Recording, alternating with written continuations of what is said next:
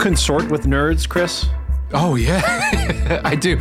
You know, um, as one gets older, Like- one has less time to consort with nerds. What percentage of your time is spent consorting in the nerd community? I'd say a third of my time spent consorting is consorting with is consorting with nerds. A third of your time. Yeah. Okay. Uh, I think I mentioned before that there's a comic book store which opened up in my neighborhood. Yes. My daughter and I walk by it constantly with the intention of going in and forging a relationship with our friendly neighborhood comic book dealer Yes. and being able to say to him, "Hey, I've got this very inquisitive seven and a half year old. You know, what what do you recommend?" Like, and just buying whatever he suggests is is a good entry grade comic book experience for her or graphic novel experience, right? Yeah. But the problem is, comically, this place is never freaking open. and the, I mean, even my seven year old daughter comments on how ridiculous the opening and closing hours are. Yeah.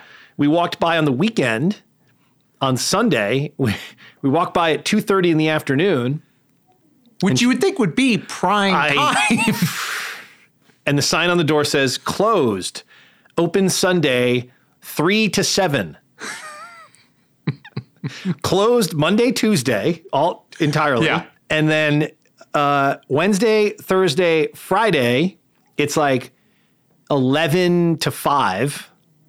Even still, And those are, it's the definitely Saturday- executive hours. The Saturday, Sunday hours are 3 to 7. wow. And he or she like must a- be doing great. People hate on Amazon. You made fun of me for buying a comic book on Amazon, but I tell you what, Chris, it was there when I needed it.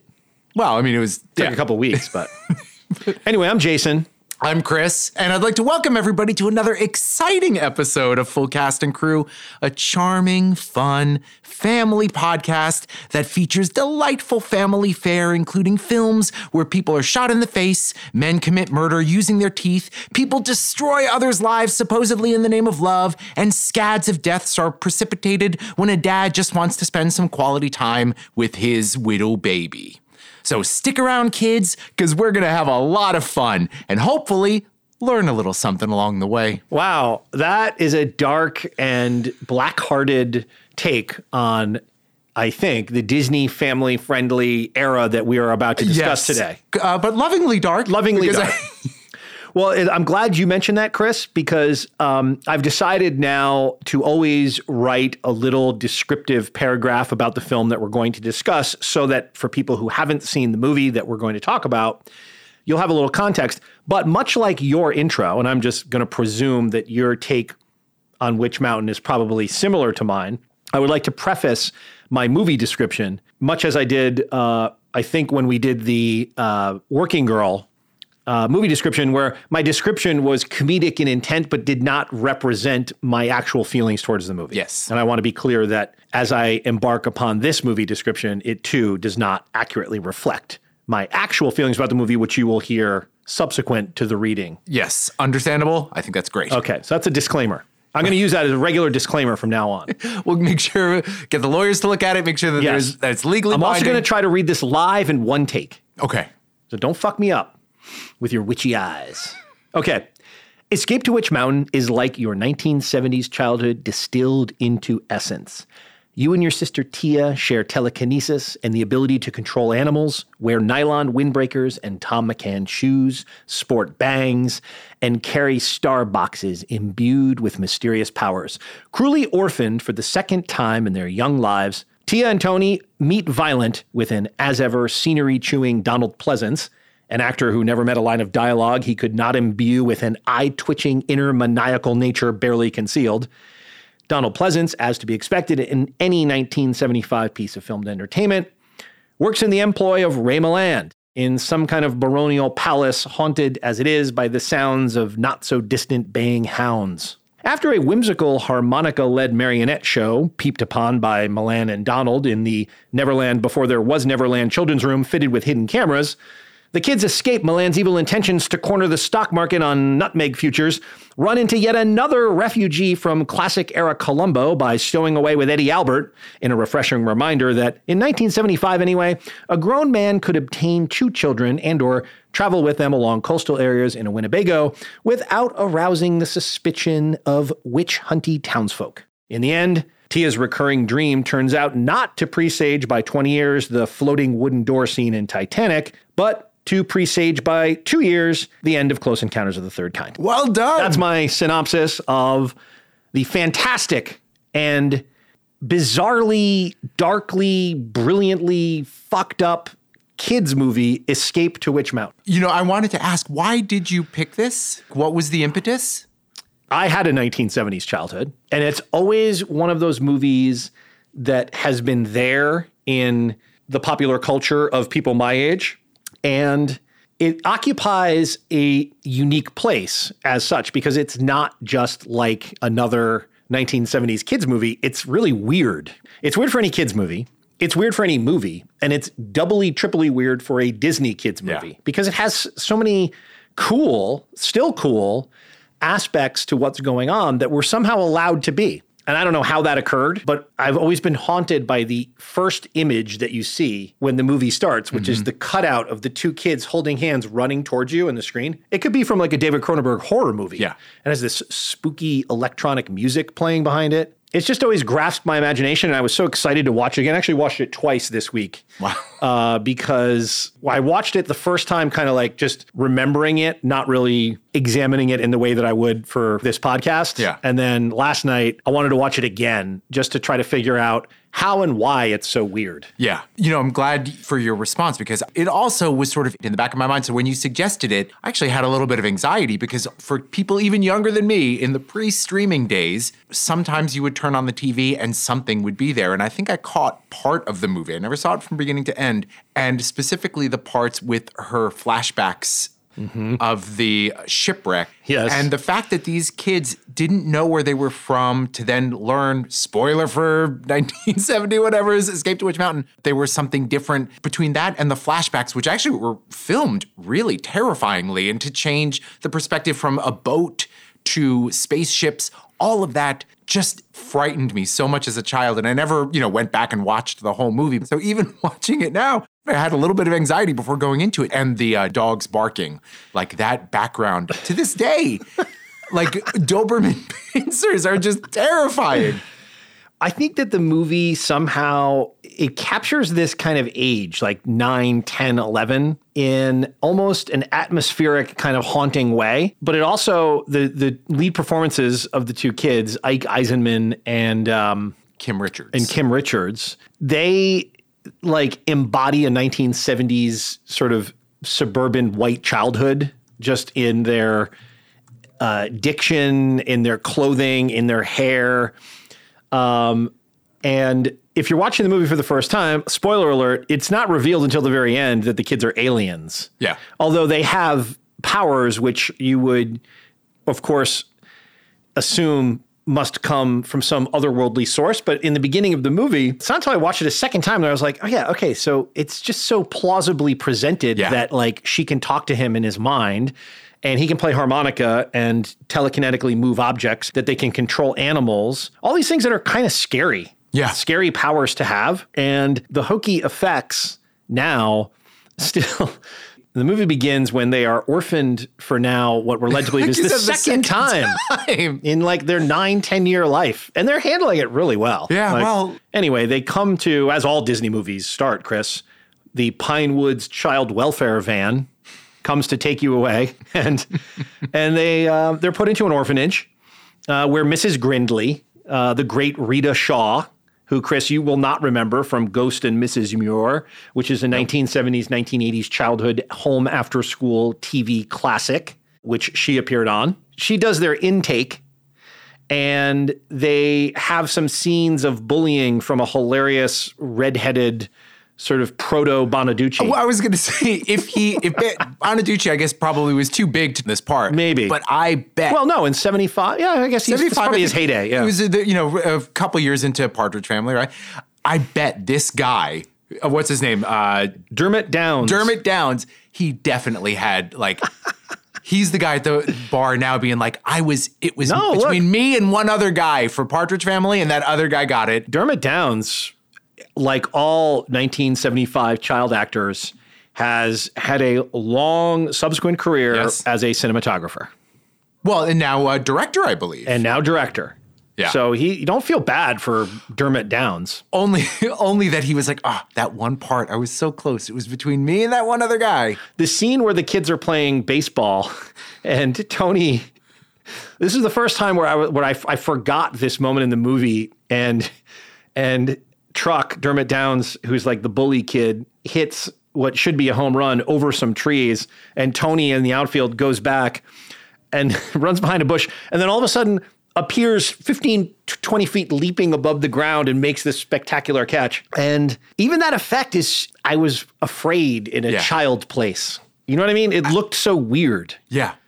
Um, I think all the powers that they chose to have, like telekinesis, Yeah. the ability to levitate, the dealing with animals, they're all stuff that you have can do practically, and so that makes it look a little bit freakier. And also, I think as a child of this age, as the parent of a child who's basically this age, the concept of having control, of having the ability to do what you want to do is so appealing. And I think that's probably why this movie worked its way into kids' brains in the manner that it did. What's fascinating is that it was allowed to exist in that way. And maybe the people at Disney were just such geniuses. I mean, Right. of course, I guess they sit around in conference rooms and wring their hands and talk about the granular knowledge they have about how to engineer entertainment products to imprint on young brains. Mm-hmm. But this movie is so delightfully weird that it's crazy that it was allowed to sort of spring into that place. There's a whole list of Disney movies that were much more a time when Disney wanted to be sort of frightening and a little bit more adult, uh, which I think started with this, uh, but also included things like The Black Cauldron, Black Hole, um, and The Watcher in the Woods, which sounds great. Sounds creepy. uh, same by the same director. But it was just such what you said about the powers is absolutely right. But it does this weird thing of making it a burden from the get go. For the kids? for the kids that they feel isolated more than anything else, and they can't. They feel that they can't show it. This is a theme that would become later bigger in things like the X Men. But to me, that felt very fresh and different when watching this. Like it seemed um, Right. like a, a bigger a bigger part of it. Here's a clip of uh, Tony and Tia uh, at the orphanage prior to being uh, adopted, and they're discussing uh, some of their powers and and some of the haunting premonitions, which is another part of the kind of spooky child Yeah. childlike stuff that goes on. This could be a Kubrick horror film just Yeah. as easily as it's a Disney uh, kid friendly movie. It's a map, isn't it? Stony Creek? Misty Valley?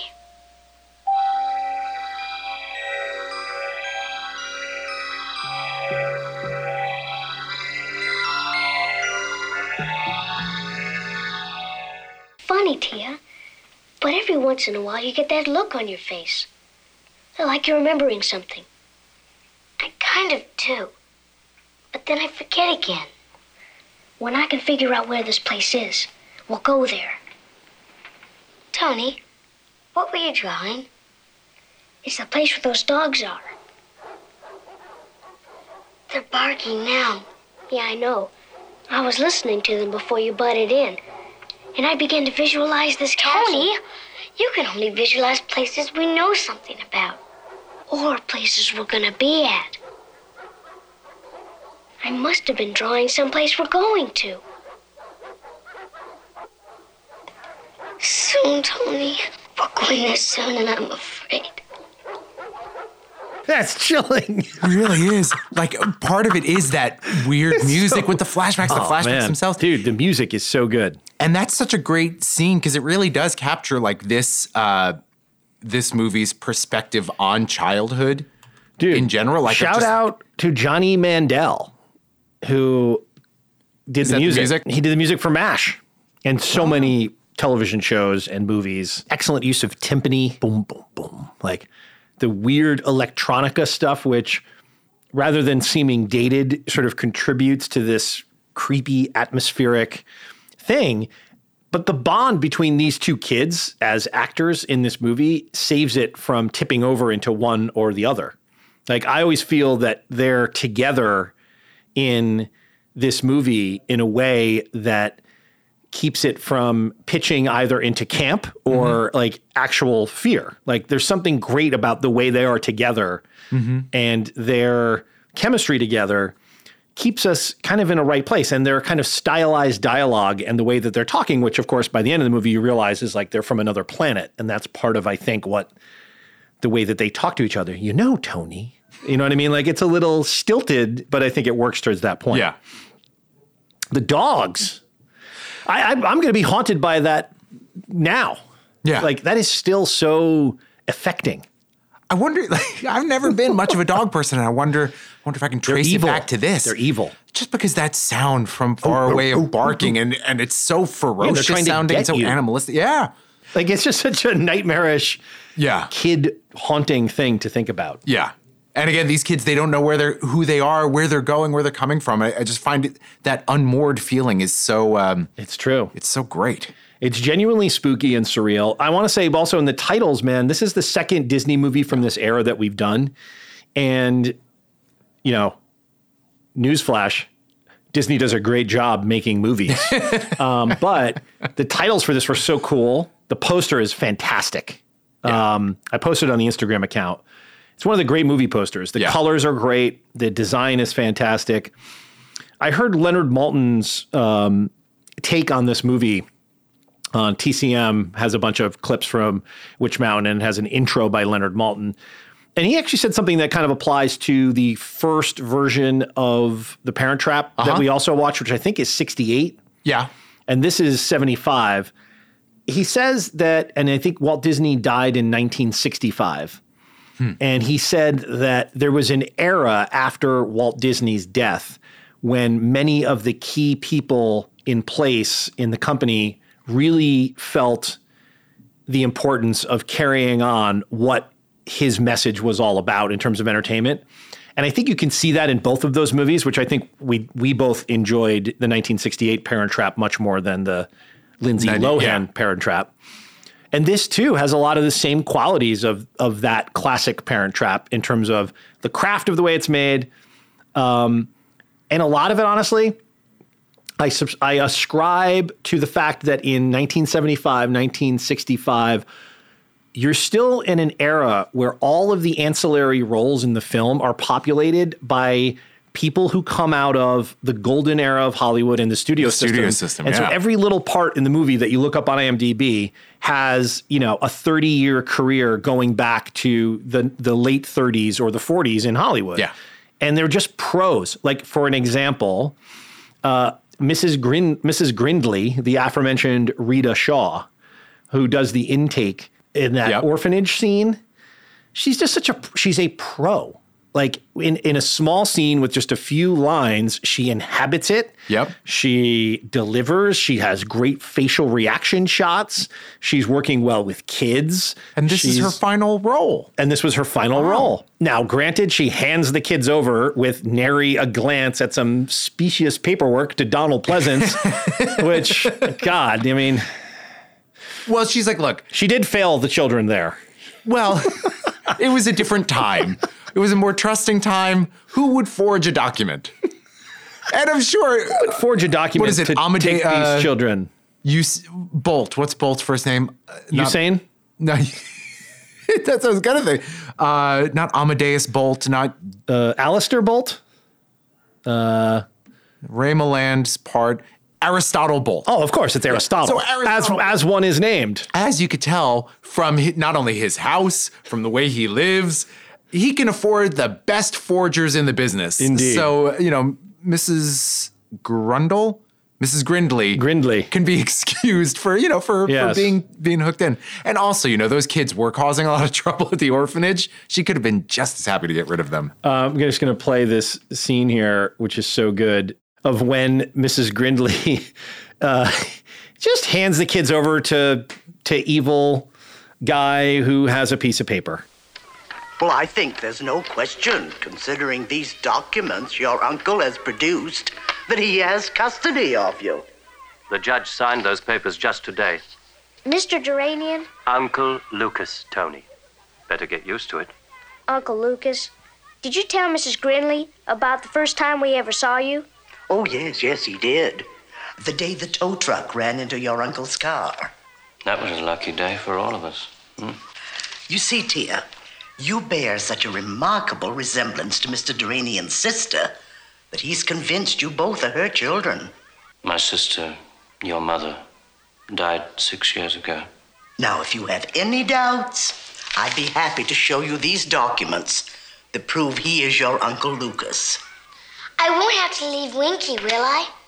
He's very smart, and he knows how to deal with dogs. Did I mention dogs? I mean, what's amazing is if you have any doubts, I'll show you this paperwork. But, But if honestly, you don't I- have doubts, I'd rather not show I it gonna you. She's like, I really would rather not. I'm, I've grown quite attached to these contracts, and also every detail that they give actually makes. I this is something that I do love about, especially older, but I'm sure it happens in like horror or sort of suspense things. When uh, when somebody is obviously suspicious Yes. and they do things that are suspicious, but nobody notices. Yes. like the very fact, like, oh yes, I just I found the judge just signed them Just today signed the papers today. he just after finding an envelope filled with hundred thousand dollars cash, and then like or showing up at the house with the creepy, um, the creepy exterior and the interior. Oh, my It all God. looks like a horror place, but everybody's like, "Welcome home, children." Man, the locations again are great. I mean, Yeah. a lot of similar locations to the Parent Trap. Actually, I think that same Hmm. Northern California Pebble Beach area is used here. Some of that beachy, s- s- sort of the, the place where the mansion is, where the kids Yeah. go and live, definitely seems drawn from that. I will say that the orphanage the kids come from, not a model of diversity in 1975 for orphaned kids. Yes, well, I guess it was a different time. I mean, it look, was a different time. Full Cast and Crew is brought to you by Out of Jack's Mind, a new comedy short video series from Jack Plotnick, co writer and director of the Sony Pictures feature film Space Station 76, and current recurring guest on Grace and Frankie and Z Nation. Out of Jack's Mind. Like and follow at Chuckler Comedy on Facebook or chuckler.com. Chuckler, original comedy delivered daily. Donald Pleasence, who works for Ray Milland's character. What is why is Ray Milland so famous? What is the role that I'm thinking of that Ray Milland won an Academy Award for The Lost Weekend. I guess that's it. I, I kept thinking that there was something else, but but that's Well, Chris, part of your job here is that you have a podcast called Full Cast and Crew, which involves you looking up people's full I cast and crew page and having some awareness of it prior to sitting down in front of the microphone. I did look it up, and I, Okay. th- I was hoping to get your take. Like, what do you think of as the career-defining Ray Milland? Well, the performer? like career-defining- said, that's probably that's probably it. I, Well, the, actually, the, I, I think the one he's probably most famous for is Dial M for Murder, the Hitchcock movie. yeah, Um, that's probably the more popular film. The Lost Weekend is an iconic film Right. for which he won Best Actor, obviously directed by Billy Wilder. And Milland has such a kooky, interesting backstory. Talk about like the vagaries of luck and fame.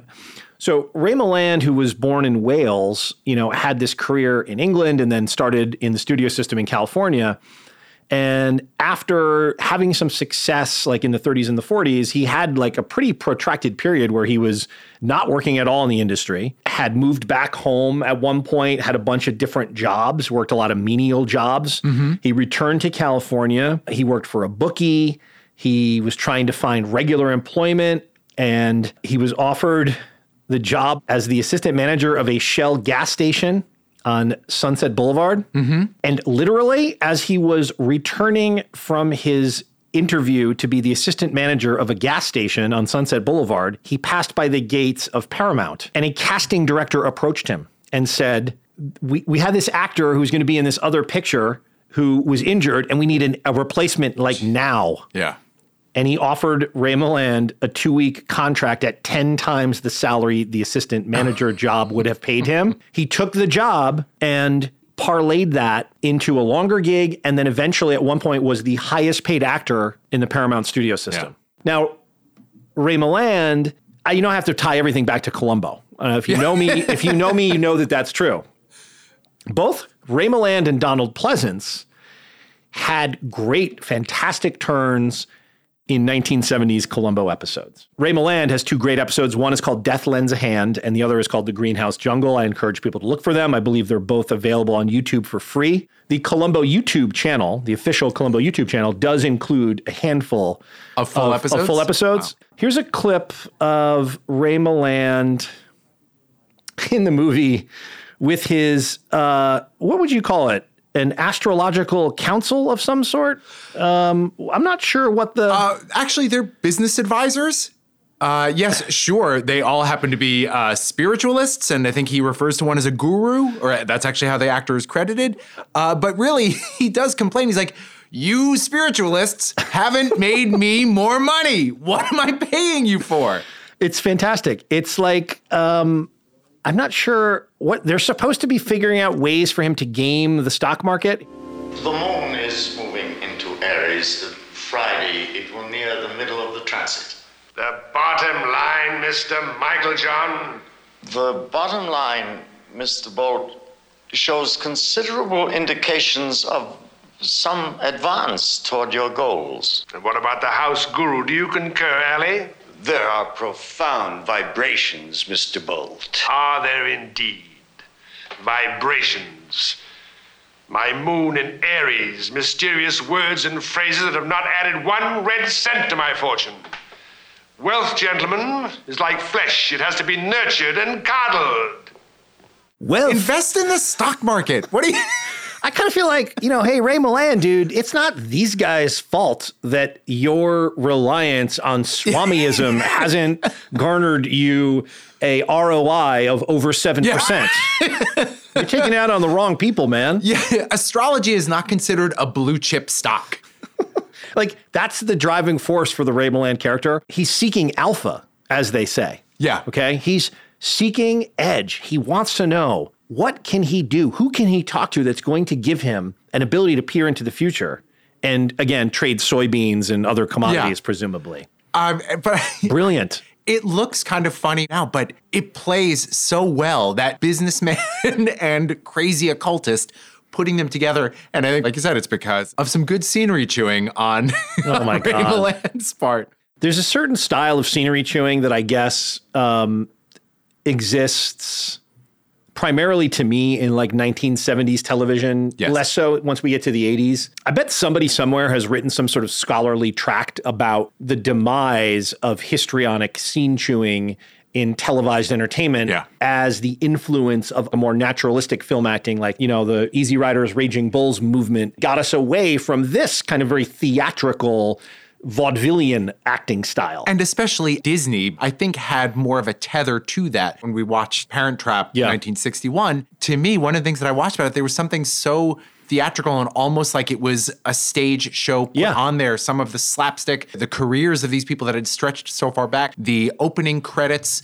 And I think this, to a certain extent, it's a very different kind of opening Mm-hmm. credits, but I think it's still a similar kind of creating a mood in a theatrical way that as things become more naturalistic and that becomes uh, Mm-hmm. more prized, those things uh, fall away.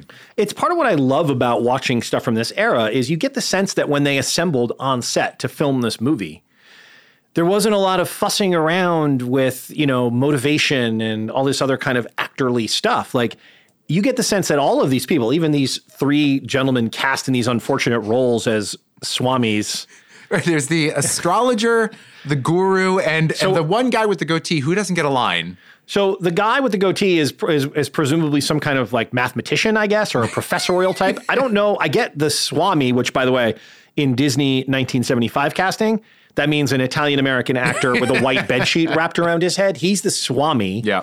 I, the the first guy, Mr. Good John, I don't know what he's supposed to be. Well, he's credited Mr. Michael John uh, hyphen astrologer. So we have astrology and Swamidom. What is that? That's I consulting sort the of- naturalistic. Orientalist idea of um, And then we have like the. Ahmet Erdogan character in the middle who doesn't say anything. Um, but anyway, what I love about this kind of acting style is I think that the professionalism of everyone, even though the style is pitched a little high, it's pitched a little performative. You might want to call it campy or overacted.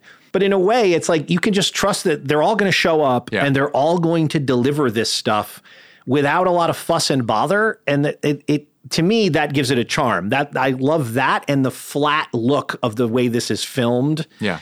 In that kind of, I don't know what this is shot on back in the day. It's probably not 35 millimeter, but it just has kind of a two dimensionality to the to the scenery. And it, it's really put together more like what I would call a TV episode. Mm-hmm. It mm-hmm. has those sorts of musical and filmic cues about cliffhanger endings of scenes and music stings that pan into a set of wide eyes. And then we're going to cut to like a car going down a road by a Yeah. Malibu seacoast. Just to backtrack, I think the third man was a psychic. I think just because I see somebody credited as a psychic in his. Oh, uh, really? So not the Swami?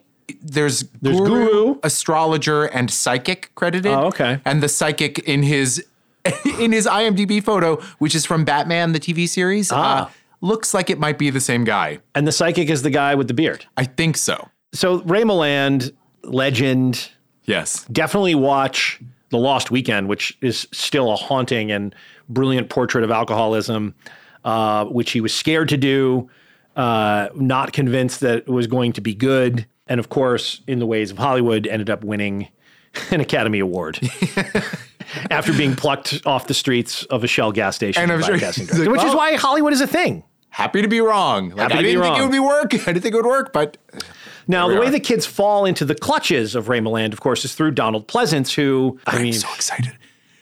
This, I know, I mean, because of his horror bona fides, Yeah. you're going to be all over Donald Pleasence. Specifically, and uh, Dr. When- Loomis. not just Doctor, but specifically when watching this, I was like, Donald Pleasence, I see him everywhere. And I was like, but there's still something like with Ray Milland, there's like, what am I forgetting? Mm-hmm. One, I remembered, of course, he is the definitive Ernst Blofeld. In James James Bond. Bond, movies. Yes. But he was also in this movie, Wake in Fright. Waken Fright? Wake in Fright. I heard of it only in reading his IMDb page. Is it a cracked out, bizarro horror movie from the 60s? Uh, from the 70s, and it's in Australia, which is one of the things that makes it even stranger. Oh, Okay, yeah. Is it, it must be bloody and sick. it's yeah it's it's not um it's not quite as violent as that makes it sound but it's you are really getting into some dark uh, territory with the people in it including donald pleasence playing this uh, doctor who sort of ended up in this part of the outback and just sort of stayed and you have never seen a, a like a nihilistic dead end but kind of like, hey, let's all go out with a bang kind of thing. Like he plays in that. And I loved it so much. And so I could, once I sort of figured that out, I couldn't not see that behind the eyes of uh, Uncle Lucas. It says that in order to catch a flight to Sydney, he takes a train to the nearby mining town called Bundanyabba, or the Yabba, and plans to stay there only overnight before moving on further to the airport. But things go grossly out of script as he is engulfed by the Yaba and its disconcerting residents. Yeah, he starts he starts like gambling, loses all his money, gets you know, he has one drink, turns to another drink, turns to another drink, and then like days later is waking up like In fright. the outback and yeah. Well, there's a scene here of him fighting a kangaroo. yeah, well, So that's life out that's there. That's available. I might watch that. it's you you'd love it. Well, Donald Pleasence, I mean, not the subtlest of actors. it's not. I don't think we're painting him unfairly to say that he's. He, but but he is. I mean, he, he he is and he isn't because yes, he can. He is so over the top even in his stillness. Yeah. But no one played a internally diabolical bad guy as good as Donald Pleasence, which is probably why he played so many great Nazis. And also, like you said, as Dr. Loomis, not not just an, a diabolical bad guy, but a diabolical good guy. Yes. I was reading a description that was saying something like he perfectly captured the doctor who was one degree less psychotic than his Yes. patient. Yes. Only one degree. Only one degree, like could have easily gone the other way. Also, tying it back to an earlier episode of Full Cast and Crew, he was originally chosen to play Blair in The Thing, but he had a schedule conflict, mm-hmm. and that's why Wilford Brimley plays Blair. Wow. That's an amazing bit of uh, alternate casting. I want to play you just this tiny slice of Columbo uh, and some over the top insanity. This is from a fantastic episode called "Any Port, Any Old Port in a Storm," in which Donald Pleasence plays the driven owner of a winery. selling the land. What? The Marino brothers have made me an offer. And I'm accepting it. Marino Brothers. The Marino Brothers. The Marino Brothers! 69 cents a gallon, Marino Brothers. They don't make wine. They don't even make good mouthwash. But they make money, huh? I mean, you snobs can drink your wine, but I want the cash. To squander on fast cars and faster women. Don't talk about spending. You don't know this, but I've kept a complete record of all the company money that you've spent on wines that are so fancy and expensive that you'll never drink them. At least I know how to have fun with money. You're an adolescent imbecile, Rick. Do you think I'm gonna sit by and let some muscle-bound hedonist throw me out of what is rightfully mine? Just imagine having the balls to be on a film set in front of a lot of people and do that. Yeah. It's it's quite a skill. Yes, takes a lot of self possession. And my God, to think the like the brilliance, the oh. gold, the jewels that were cast on a, a network audience. Like that was fantastic. It's good stuff, man. This is why I'm a Columbo obsessive. I mean, to be Donald Pleasence and do Donald Pleasence like things on a film set, I mean, it seems pretty fucking easy. Like, guy gets up in the morning, drives to the studio, reads 10, 12 pages of Columbo dialogue with some histrionics and some twitches and some sweat beads. That's a wrap, baby. What people call talent is that driving thing. The fact he's that's natural sweat. Those That's true. histrionics are coming from a, a Yeah. deep place. Uh, and that's something he would not fit in any other profession. Love Donald Pleasence. He's fantastic. Um, Winky the cat I had a question about. Was Winky with them when they arrived, or did they pick Winky up at the orphanage? I think Winky was picked up at the orphanage. oh, okay. I'm not 100% sure. I had the exact same question because she's like, Can we take Winky? Yeah. I was like, Well, didn't you bring him? Or like, when did you become Yeah, such they good must friends have cut that out. I love the scene where the only way they can make the cat wink is to play the film forward and backward like four times. Um, but Winky plays many uh, important role. Winky saves the day in about three different conflicts that the kids are having. Yes. He jumps. Uh, doesn't he knock the gun out of out of somebody's hand prior to it floating in the air and getting yeah. ready to shoot Yeah, someone yeah, in the face? In that scene you're referring to, uh, where the kids are being held at gunpoint, I believe. Is that what is that what presages that scene where the gun floats? like, I think he's drawing the gun, and yet I guess it is Winky that jumps up and knocks the gun out of his hand or I was so ready in the moment. There's a, so what happens is that the gun, like floating objects, was obviously a thing that the special effects industry had just recently arrived upon, and in many places in this movie, there are varying degrees of successful floating. There are some very successful ones, like the scene where um, Tony is drawing uh, using a crayon with his mind. You can't see any strings or Yeah. ropes or anything. Then there's some other horrible ones where the ropes are completely visible in the shot. Um, and then there's some ones like the floating gun scene where the gun is then pointed at a bad guy. And I was sitting in my couch, I was completely ready to have the movie tip over into the trigger is pulled and the guy's head gets blown off. Like I would have went there. these kids were willing to use a gun Yeah. to threaten Donald Pleasence and the guy who played Spock's nemesis in a very famous Star Trek episode. Yeah, that guy was great. Mr. Underhand or whatever he's called. What's his name? Uberman, Oh, Uberman, yeah. uh, which is like He's Spock's German brother. for Superman. yeah.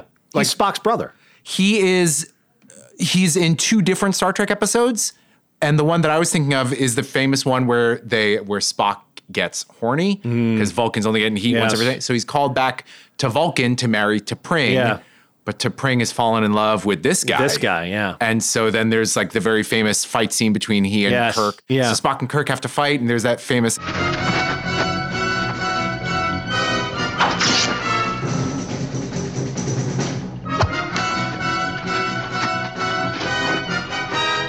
I mean, the hall in which Ray Milland is seated for dinner is essentially like a Hitlerian wolf castle of Yeah. some kind, complete with like red banners behind his head. There's a certain thing going on. Absolutely. Like, what's the kid? again? That's the thing. Where the kids show up in, in this like foreboding, dark, weird place. It's place. like welcome. Although the uh, their playroom, their bedroom, it seemed so exaggerated and so out there to be almost as freaky as the flashbacks. And Well, stuff. I'm glad you mentioned that, Chris, because I happen to have a clip right here. Now, after that long drive, I'm sure you youngsters like to see your new quarters. Come with me. Wow, it's beautiful.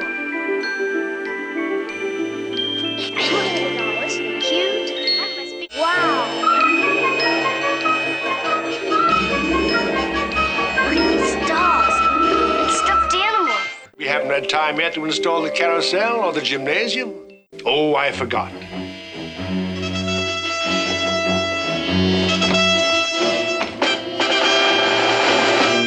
Winky's private quarters. Of course, you still have your schoolwork. Your tutors arrive the first of the week. Oh, Mr. Bolt, where are the others? Other kids. Neighbors, I mean. There are no neighbors. Look out to the window. Gone. Look as far as you can see. Mr. Bolt owns everything in sight. You know, just a time when two middle aged white guys could have a hidden camera filled Neverland upon which to spy upon two children. I mean, the bigness and the brightness of that, and the fact that they are so obviously suspicious. Uh, The cutaways so are amazing weird. to the two of them at the door, looking at, looking at each other in nefarious intent as the Yeah. children visit a wonderland of. They have their own ice cream parlor. Yeah. um, and then, of course, Donald And Pleasence has to be the killjoy. Yeah. Of course, you still have your schoolwork. I loved when Donald Pleasence is acting with Winky when they the last thing they say Winky has his own like platform. He has to hold the cat and let the cat jump out of his arm. I mean, it's just you know that cat was no fun to work with. He was either allergic or this was take 72. Yeah. Because the cat does not so much jump as get thrown. Uh, And speaking of the cat getting thrown, there's a scene later on when I think the cat is supposedly jumping onto Tony, who's on a bicycle or a motorcycle or something. it's so obviously like a beanbag filled cat apparatus that sort of just gets thrown at Tony and then he kind of like grabs it under his arm. Another hilarious thing.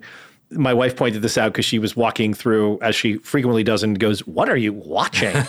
but, you know, like many people of our generation, when I told her Escape to Witch Mountain, she got a like a transformative look over her face and she sort of plugged in instantaneously to this 1970s childhood experience of this Yeah. movie. The hilarious driving scenes between where Donald Pleasence is is is the passenger in the car with the with the Spock relative are those we're going to jostle the camera a little bit and have a moving background projected behind the vehicle. They're Yeah. so good. And they just anytime they need a driving scene, they cut to the same shot of the two guys uh, going. It's it's brilliant. Yeah.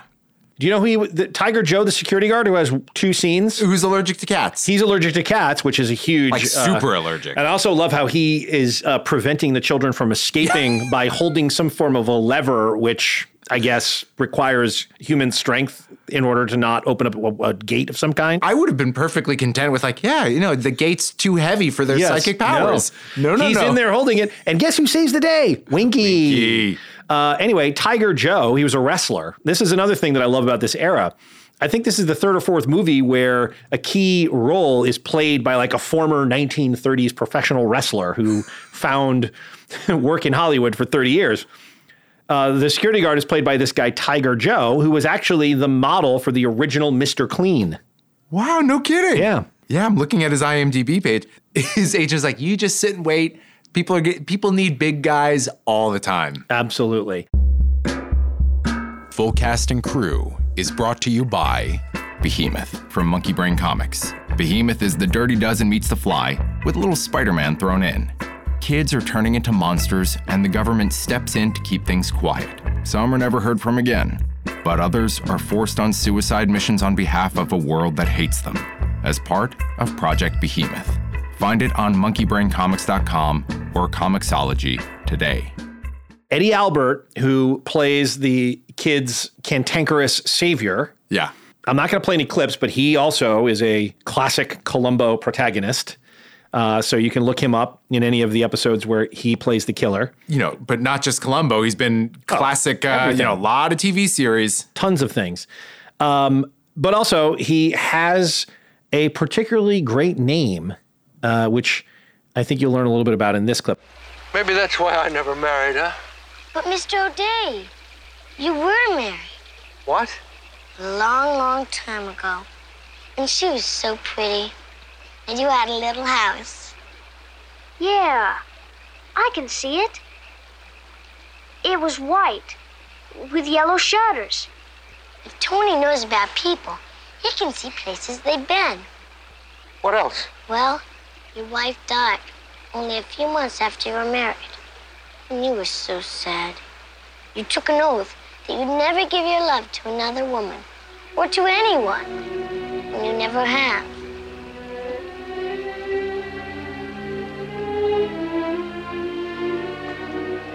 I'm sorry, Mr. O'Day. The name's Jason. If you know so dang much about me, you might as well use it. Jason, you understand? I like the name Jason. We didn't mean to make you sad, Jason. Those damn space kids getting all in Jason's mind and figuring him out. So you didn't mean to make you sad. Really? You didn't think mentioning my wife? Oh, Eddie Albert is so good. Noted uh, beatnik in Roman Holiday. Oh, sure, He's so man. great. He's a swinging beatnik. He's great. Yeah. Um, the locations are great in this movie. I love the road picture element that comes into it. I mean, when the Winnebago takes flight, the effects are hokey by today's standards. But by the time it gets to those things, I was sort of so bought into it that the hokey effects. Yes. And it's also it's just such a strange image. And then to have the helicopter, the upside down upside down helicopter. helicopter. This is based on a book. I wonder how much of the odder details are from that or from John Hough, the uh, the director. Actually, there's some funny differences. For example, in the book, the children are befriended by Father O'Day, Yes. an athletic young Catholic priest, rather than crusty widower Jason O'Day. Uh, the children's ship is shot down rather than crashed, and the children are olive skinned, though with light colored hair. And in the book, Deranian is the main antagonist, and he's working for a shadowy European cabal who are trying to capture the children for their special powers instead of working for Aristotle Bolt. And the movie is set on the East Coast, not the West Coast. Oh. I wonder why the detail of an athletic young Catholic priest. But yeah, the fact that it was a priest as opposed to crusty old widower. Crusty I did widower. wonder. Um, You know, crusty was. widowers just want to be left alone, man. And he just won't be left alone. He won't be left alone. There's that jerk at the The jerk at the gas station wants to stick his nose and everything. Then when he tries to fill up the tank, he's got a guy peering in the Exactly, lip. yep. Mind your own beeswax, bub. That was another one of those guys, and I looked at his IMDb page. Uh, yeah, and he's got just like an impressive 50 years of being that guy in a movie. two lines and a mustache, and he's fantastic. Now, speaking of youthful promise taking a 90 degree turn into American kabuki theater, The Real Housewives, of all fucking things for adorable Kim Richards to turn into. I don't know what happened. I mean, there's a there's a sick underbelly of the Disney 60s and 70s. I had no idea that Kim Richards is a thing on Housewives. Well, Not only is she a thing, she's like a big thing. But she's also a former thing. Like And a she former got thing. fired because of her Her drinking, problems. But allegedly. did you read anything about her husband? The guy that got shot The on guy the what- street corner while on the phone with, her. yeah. like that to me, that would- can excuse her being a little bit off after Yeah, it's kind of sad. I hope for Kim Richards' sake that she has gotten herself together because it's so gross to allow your lowest moments to be turned into Bravo television fodder. Here, Chris, is a little bit of Kim Richards on Dr. Phil. You need help. You need treatment. I will make it a gift from me to you. I actually had told the kids that I needed to go recharge myself. Would you be willing to do a 60 day program? Not more than 30 days. I just haven't been able to find a place that fits my needs.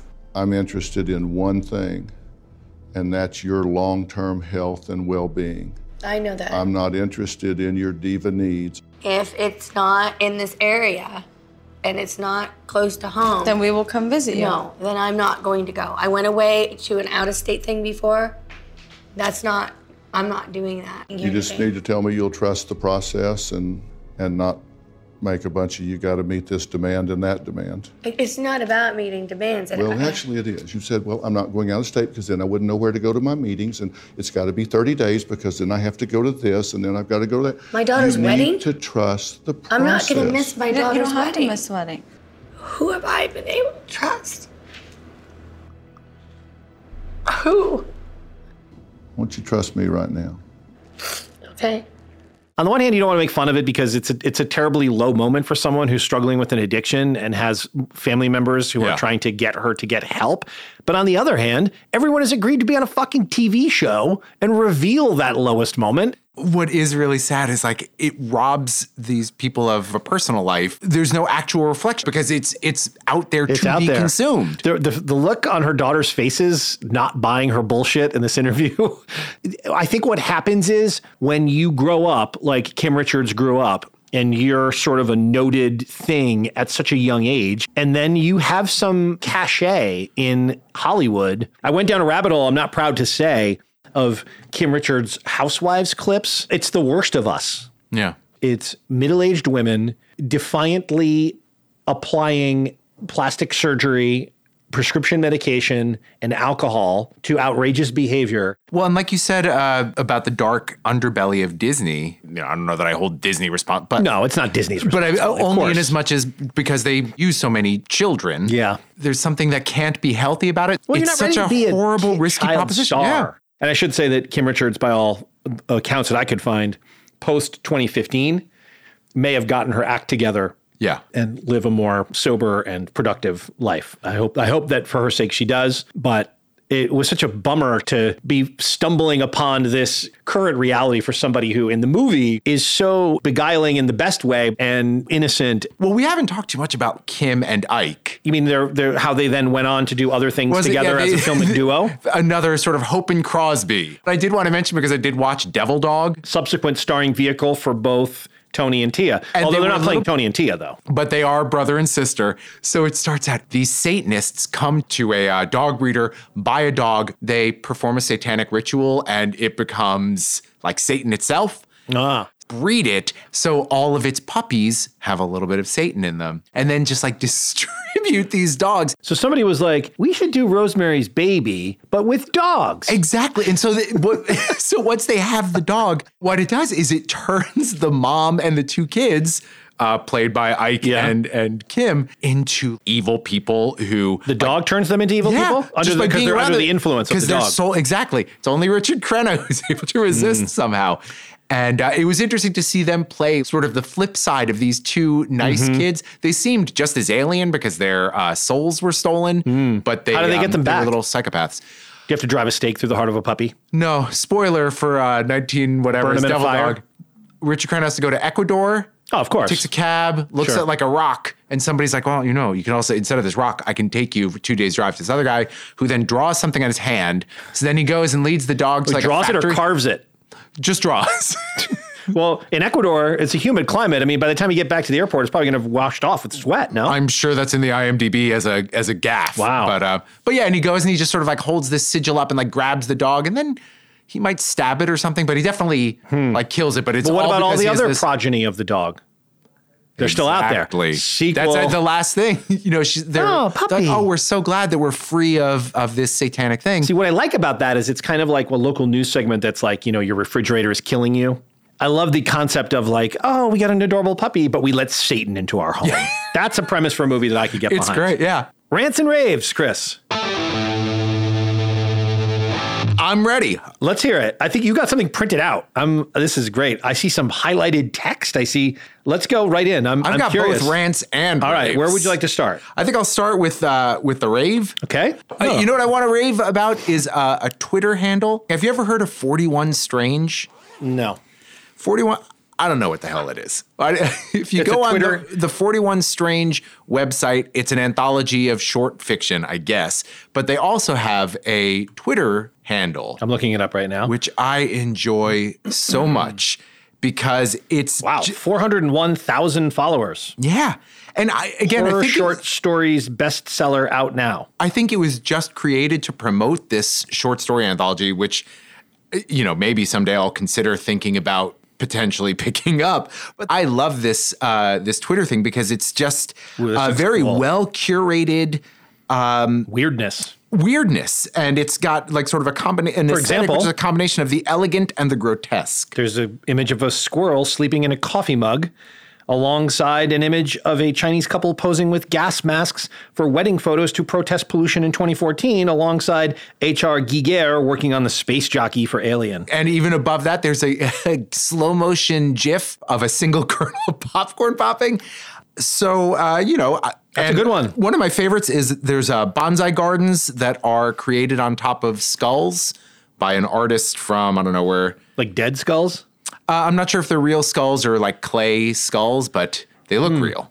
Good Uh, find, Chris. In the garbage fire that is Twitter, yes, it or the nice internet. have- or the, I guess the internet. The in internet's a garbage fire. Did you know uh, Douglas Rushkoff? Sure. ever- I was hearing him recently, and he was like apologizing because he was like, "Yeah, you know, I used to be a real internet evangelist." Yeah. And I was wrong. Yeah, we all, I think we all feel that terrible. way. The bad far outweighs the good. Yes, at this point. Can I make a confession about uh, the space jockey from Alien? Yeah. That's always terrified me. I find that a hor- uh, that's like that image penetrated into my psyche for Yeah. some reason. There's something about the the mask and the hose and the recumbent nature of it. I find it terrifying. Yeah. I've always been haunted by the space jockey. If he were uh, still around, I'm sure H.R. Giger would be delighted to hear that. In fact, when uh, what was the movie that came out recently that Ridley did where we sort of revisited the alien thing? Prometheus? Yes. I think that the space jockeys were featured there or some sim- simulacrum of them. And I was terrified all over again. It's good to be able to relive that most primal Yes. of emotions. Um, that's a good one, Chris. I'm going to subscribe right now. I'm going to subscribe our Twitter page, following handle, account. Thing. Chris and I are aging out of the millennial, which is at full cast and crew. Which is, you know, which is no slouch either. No, I mean, it's probably not quite as curated as this. I mean, they Uh, got pictures and everything. But on the other hand, uh, our more specialized, more highbrow film. Yeah. Well, They have they have 401,000 followers, whereas we have a more discer- discerning, curated group of 75. Yeah, that's true. We have a very, very So- rigorous application process. Yeah, if you're one of the people that's selected, if we select you to be allowed to follow our account, consider yourself um, one of the 75. You know, shit, we do this for the love. We don't do this for the remuneration. I mean, it'd be great if we- remuner- re- you know, remuneration is one of those words that should be the other way around. Yeah. Shouldn't it? Yes. Why isn't it remuneration?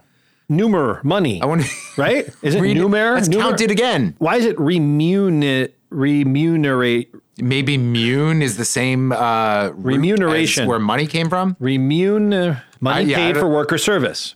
Remuneration. That's just a fucked up word. Whereas remuneration, it, it flows off the tongue easier, Mm-hmm. and it's not a word. I'm gonna. This is the kind of thing I could spend a lot of time. Well, you know, I'm I'm in no rush because the English language. A lot of people say it's got too many words. Some people say it's beautiful. some people say it's big, big pain. But then the one nerd you, the one nerd, the one word you really need, it's not there. What's the one? nerd? who's the one nerd you really need? If you thought about it, if it Uh, came down to it, who's the one nerd that you really need?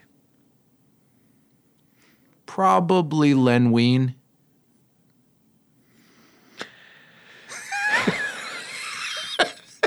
I'm going to assume that's a comic book writer, author, illustrator, and editor. Yes, and editor. Okay. Let's hear the next one. I'm curious to see. So far, this is a pod. I have to admit, at first you started out and you said it had something to do with like esoteric short form horror stories, and I was like, oh, boy, this is like this is the museum of writing. However, it it ended up in a great place. Let's see if you can hold it up. I doubt it. But did you hear a couple days ago uh, at 53rd and Lex, a an escalator? Like, oh, ate yeah, man eating in- escalator. yeah. I love this. I mean, that was terrifying. Just the pictures were terrifying. Yes, the Uh, escalator started devouring itself, and I think nipped at the ankles of a few Yeah. escalator goers. I don't think anybody was seriously injured. I love this kind of stuff. Frankly, I think the machines should take over, and I think that they could probably do a much better job than we have running the world. I have to say, yeah, you're um, I'm like- anti-human I am very anti-human and pro-robot. I I love like I was moved when the robot um, killed the other robot. You know, when the robot self-driving car drove into the walking robots. Yeah. I found that a very poignant and moving story. And the only thing that would have been better about the escalator story is if someone had been consumed by the escalator. Uh, well, uh, you know, you'll have to forgive me if we part ways there. Uh, I'm sort of glad that no one got hurt. But the rant is, you know, the world is so many post-apocalyptic stories. Yeah. assume a very discrete apocalypse. Yes. But I think what we are living through is a much more sort of slow motion collapse of literally everything. Is there a term for that? Um, I guess just life, man. Like system collapse or something? Could be. And it also reminded me of when the A train derailed like two years ago, and I used to live in that neighborhood. Like I could very well have been on that train. Hmm. So this is somebody who was on the train when it when the doors when it derailed and the doors came off. This is a New Yorker, a New York commuter. Yes. a grizzled, jaded New York commuter who just survived a possibly life-threatening commuter rail car accident. I'll read the whole thing, though I may cut, cut some of it out. I landed on my butt in the middle of the car. The lights went out and people freaked out. The main thing I was afraid of then were other people panicking and smoke, which we started to smell. One guy was very calm and in a big booming voice said, Everything is under control. Duncan added, That made me feel good. And then he goes, God is in control. And I was like, Oh, great. That is brilliant. that is so good. Wait, what year was this? I think it was 2017. Oh, that was before even all everything went to shit on the subway. Even like this guy didn't even know how good he had it back then. This might have been the beginning of going to shit. I have one rave, um, which regards the Instagram account for our page, which you can find us on Instagram at Full Cast and Crew, um, and we, I use that term liberally, post photos of films that we happen to watch, and some of them we are watching for the purposes of the podcast. And when that's the case, we indicate it with a little microphone emoji. And sometimes it's just what we're watching, um, zipping through the course of the evening. And in that case, a little box of popcorn is indicated for just for fun. Yes. Now, I put the we in quotes, Chris, because I believe you have posted a grand total of one movie. No, I think there's like Uh, four. Well, you posted the dog one Devil with the boy. And oh yeah, we- then you did post the one with the the mournful or mournful Capernaum and mournful, Mask. mournful children. Uh, funnily enough, you did Mask like two days after I did Mask, Yeah. so obviously you weren't cycling through the photos, but that's okay. Listen, I you know, But I did do a different image. When you go to a lot I of- had seen that you had done the poster, and so I did an image from the film, and I did the wife, which I know you have not seen. Oh, that's true. Well, look, I know you go to a lot of museums. You probably don't have a lot of time to see movies. Um, it's true. However, I just wanted to point out I'm enjoying as a result of the podcast. It's caused me to kind of go home and once you know I have uh, an hour and a half or two hours, I tend now to sort of look for an interesting movie to watch, and it's and it's and it's fed me some fascinating films that I hadn't seen before and some weird weird movies. I came across this movie called Winter Kills, um, which has one of those 1970s like everybody who is famous is in it casts. And I mean, I'm talking Jeff Bridges, John Huston, Anthony Perkins, Eli Wallach, Sterling Hayden, uh, Ralph Meeker, and Toshiro Mifune. Like, what are all these people doing in this bizarre movie? The pitch for the movie is basically that it's based on the assassination of JFK, even though the names are changed. Um, and I think the movie came out in like 1974 or something. And Jeff Bridges plays the younger brother of the assassinated president who is approached by someone who says, I was there, I was the second shooter, and here's where you can find the gun. And it sets off this caper where Jeff Bridges tries to solve the assassination of his brother, and his father is sort of chillingly played by a late career John Huston. Uh huh. And the tone of the movie is so deeply satirical, but it also whipsaws into actual white knuckle thriller and real violence and back again. So the tone is all over the place. I was shocked that I'd never heard of it before because it's weird and good enough to be far better known than it is. Mm-hmm. And it's just worth a, a look because it's it's unlike anything I've seen. And it's just such a bizarre concept for a movie. And the fact that all these people are in it, I have no idea how this came to be. And there's not that much Yeah. information about it out into the world. So, Winter Kills, Amazon Prime, it's available. Bizarre, crazy, whacked out mid 70s movie. I highly recommend it. Oh, that sounds fantastic. Yeah. And especially, I love Toshiro Mifune, but I don't know that I've seen any non-Japanese film that he's been in. So I'd love to see him like. Unfortunately, a mostly American he plays a houseman. It's like how not to use one of the great Japanese actors of Yeah. all time. Like it's Yeah. a pretty bad role for a guy like that. Have you ever seen uh, I Live in Fear? When he was 32, Um, don't know he if I've seen played an 80 something year old Right. man. He played this grandfather who was so afraid of the atomic bomb, he was trying to move his family in, in 1950 Japan to be afraid of the atomic bomb. Sure. That's something very different. And it's amazing. Well, don't see this because you're going to expect a great Toshiro Mifune performance because you won't get it. But it is kind of like a proto dude Jeff Bridges. Uh huh. And it's a little bit akin to his performance in The Last Unicorn, which we've talked about. And he does something very interesting, which is he's a child of privilege. He's ostensibly rejected that. He's not going, he doesn't want to be the president. He has a very complicated relationship with his father and with the whole concept of who he is. Yet he also uses it when it suits him. And like for something as mundane as getting a table in a restaurant that his father happens to own. Um, but he's also kind of blithely unaware of his own privilege. There's a there's a scene where he returns to his apartment, which the way they shoot it, you're led to believe is nothing special, and then he opens it up, and it's like a 15 room palatial New York City mansion inside an apartment building Right. with servants who have been just doing nothing. And I think they say something like, "Oh, we haven't seen you in several years, sir," uh, but they're just like there, ready to take over. It's it's the most weird movie, uh, but it's it's definitely worth seeing, and it's got a great poster, um, and you can read about it uh, on the Instagram account at Full Cast and Crew. That sounds great. Okay, so Chris, on to headlines. Headlines. Are you ready? I'm ready. Now, I believe last week we read the story of P. Diddy's wax figure getting its head knocked off. Yes. This is from the New York Times. Are you familiar with that news source? Never heard of it. Apparently, 800 year old Crusader mummy's head is stolen from Dublin Church. Damn it. Now, I read the story because a lot of people who decide to rob crypts hmm. seem to be unaware of any horror movie ever. okay?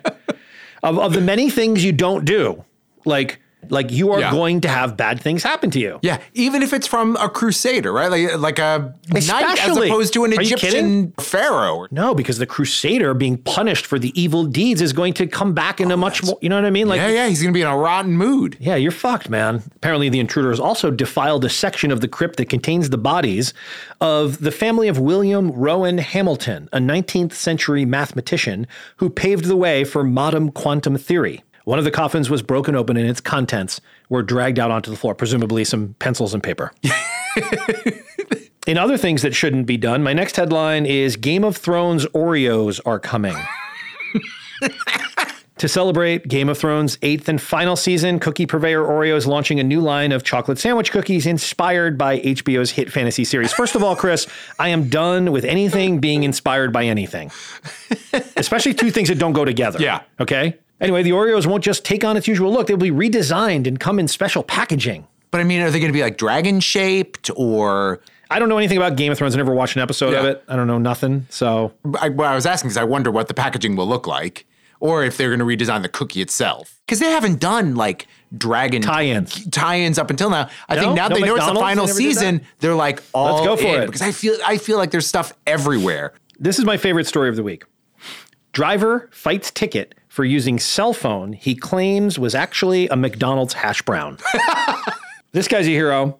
Uh, his name is Jason Stiber. He has already spent $1,000 to fight a $300 ticket. He claims he was pulled over for driving while talking on his mobile phone. But he contends that the Westport Police Department made an honest mistake and mixed up his black cell phone with a hash brown wrapped in white McDonald's paper that he happened to be eating. Through his ear. A magistrate convicted Stiber, who represented himself. Admittedly, that's a bit of a warning flag, I'm aware.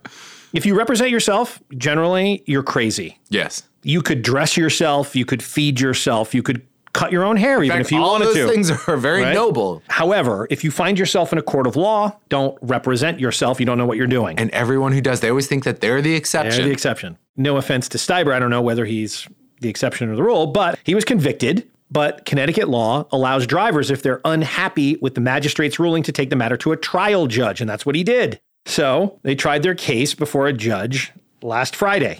Stiber's lawyer, this time he had a lawyer. His lawyer said, quote, I've done nothing but criminal defense for 21 years and I have a very sensitive nose for lying clients. I can tell you without a shadow of a doubt that I firmly believe my client 100%. There's a lawyer who has too much time on his hands, which might be another red flag. This is the hill this lawyer's going to die on. well, look, there's no victory like a Pyrrhic victory. The defense insists it has phone records to show Stiber wasn't talking at the time he was pulled over, and a receipt, Chris, for the hash brown. The judge is expected to rule in this matter by April 5th. I guess it takes, you know, I actually like at that first, he takes it seriously. At first, I was on this guy's side. Now, after reading the whole story, guilty. No, guilty. Guilty. Okay. You know, I hope that judge is listening. I, I hope the judge not. is listening. I don't want to get sued by this guy. No, I want the judge because it's like, oh, great. This will save me a months of considering and thinking about it. Chris, um, I would now like to introduce a new segment. Ooh, great. And this segment is called, are you ready? Yeah. Es sollte ein deutsches Wort dafür geben. Would you like to hear that again? Sure. Es sollte ein deutsches Wort dafür geben. Es sollte in Deutschland äh, der Verkehr Close. It's Es sollte ein deutscher Wort dafür geben, which stands for there should be a German word for that. okay? Sprechende Deutsch. Now, I came up with this segment because the other day I had something occur to me. And after this thing occurred, the thought came into my mind you know, there should really be a German word for that. Now, you and I have joked a couple times. I like those long German words that describe esoteric, nuanced human things that don't have convenient terms. Can you can you describe a, a few for me, Chris? I mean, the, the best one, of course, is Schadenfreude. Schadenfreude. Um, I know. I mean, After that, Chris is. no, that's the best one. It's so illustrative. Yes. Zeitgeist. Does that count? Uh, no, because I think zeitgeist is more of a state or national thing, whereas Schadenfreude, and I think the best words of the sort I'm talking about are about esoteric human interactions or weirdness, nuanced human to human stuff Yeah. that they give these words to. And you're Googling, so by the time I'm done filling, you're going to chime, chime in with another Oh, great yeah, example. exactly. Okay, I see. Well, when you put it that way, uh, Weltschmerz. Yeah, what's, what's Weltschmerz? I assume that's a kind of sandwich. No, Weltschmerz is like I think the the is missing a previous era or something. I can't even make. Come on, Chris. Weltschmerz, literally translated to world pain. Weltschmerz describes the feeling of having the weight of the world on your shoulders. Boy, is that necessary. Well, in our new segment, there should be a German word for that, Sprechende Deutsch. or Es sollte ein deutsches Wort dafür geben. okay. So here's the thing that I'm going to describe that there should be a German word for. Have you ever had this happen to you? You meet someone at some sort of social gathering. Yes. You're you're conversing with this person. You discover that you live mere blocks from each other. To use New York City life as an analogy, but you might say, "Where do you guys live?" And I would say, "Oh, we live on." And they go, "Oh, wait, are you kidding me? I live on." And I go, "No, you, no way. I've never seen you in the neighborhood." And you you both sort of the person's like, every time I go to the comic book store, I never see I you never see you. But you know, you know, New York City, contrary to what people think, your neighborhood is a neighborhood. You're Yeah. pretty familiar with people you don't even know because you see the same people coming and going for years and years and years. So even if you don't know them, you kind of feel like you know who the neighborhood people are. Yeah. So you meet someone at a social gathering. Turns out you live blocks from each other, but you've never seen them. You never run into them at the supermarket or the coffee shop or the hardware store. Then, after you've met, you then see them all the time. Yes. There should be a German word for that. There should be, yeah. Probably like Neighborseiten. Nebenseitenskustennacken. Yeah, yeah, that's what I meant to say. Now, I, don't- I didn't have the time or the, frankly, inclination to bother Googling any of this to Like, see if maybe, knows, it is, maybe maybe it is a word. I'm sure that somewhere there's a repository of these words online, and some of them are probably good. I don't want to get into that. yeah. But each week, I would like you and I, or maybe it doesn't have to be weekly, just whenever Yeah, one occurs, we can do the segment called Es sollte ein deutsches Wort dafür geben. Sprechende Deutsch. Won't that be fun, Chris? I think that sounds great. Those are the thoughts I have today for you, Chris. Uh, well, fantastic. Do you have anything else you'd like to end on? I do, actually, and something that I think is quite fitting considering the film that we just watched. Okay. Until next week, if like Tony and Tia, you feel like you're stuck in a world you don't understand and doesn't understand you, remember, that's the normal state of things because Crawling on the planet's face. Some insects called the human race. Lost in time. And lost in space. And meaning.